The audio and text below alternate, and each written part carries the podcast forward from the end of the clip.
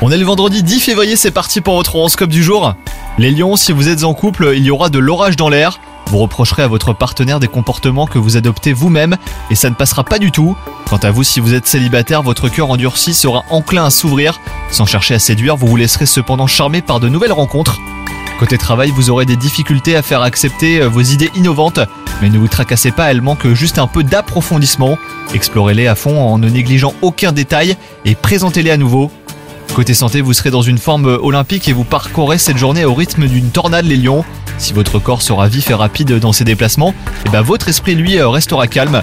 Vous saurez être efficace sans pour autant vous exciter et vous agiter intérieurement. Bonne journée à vous les lions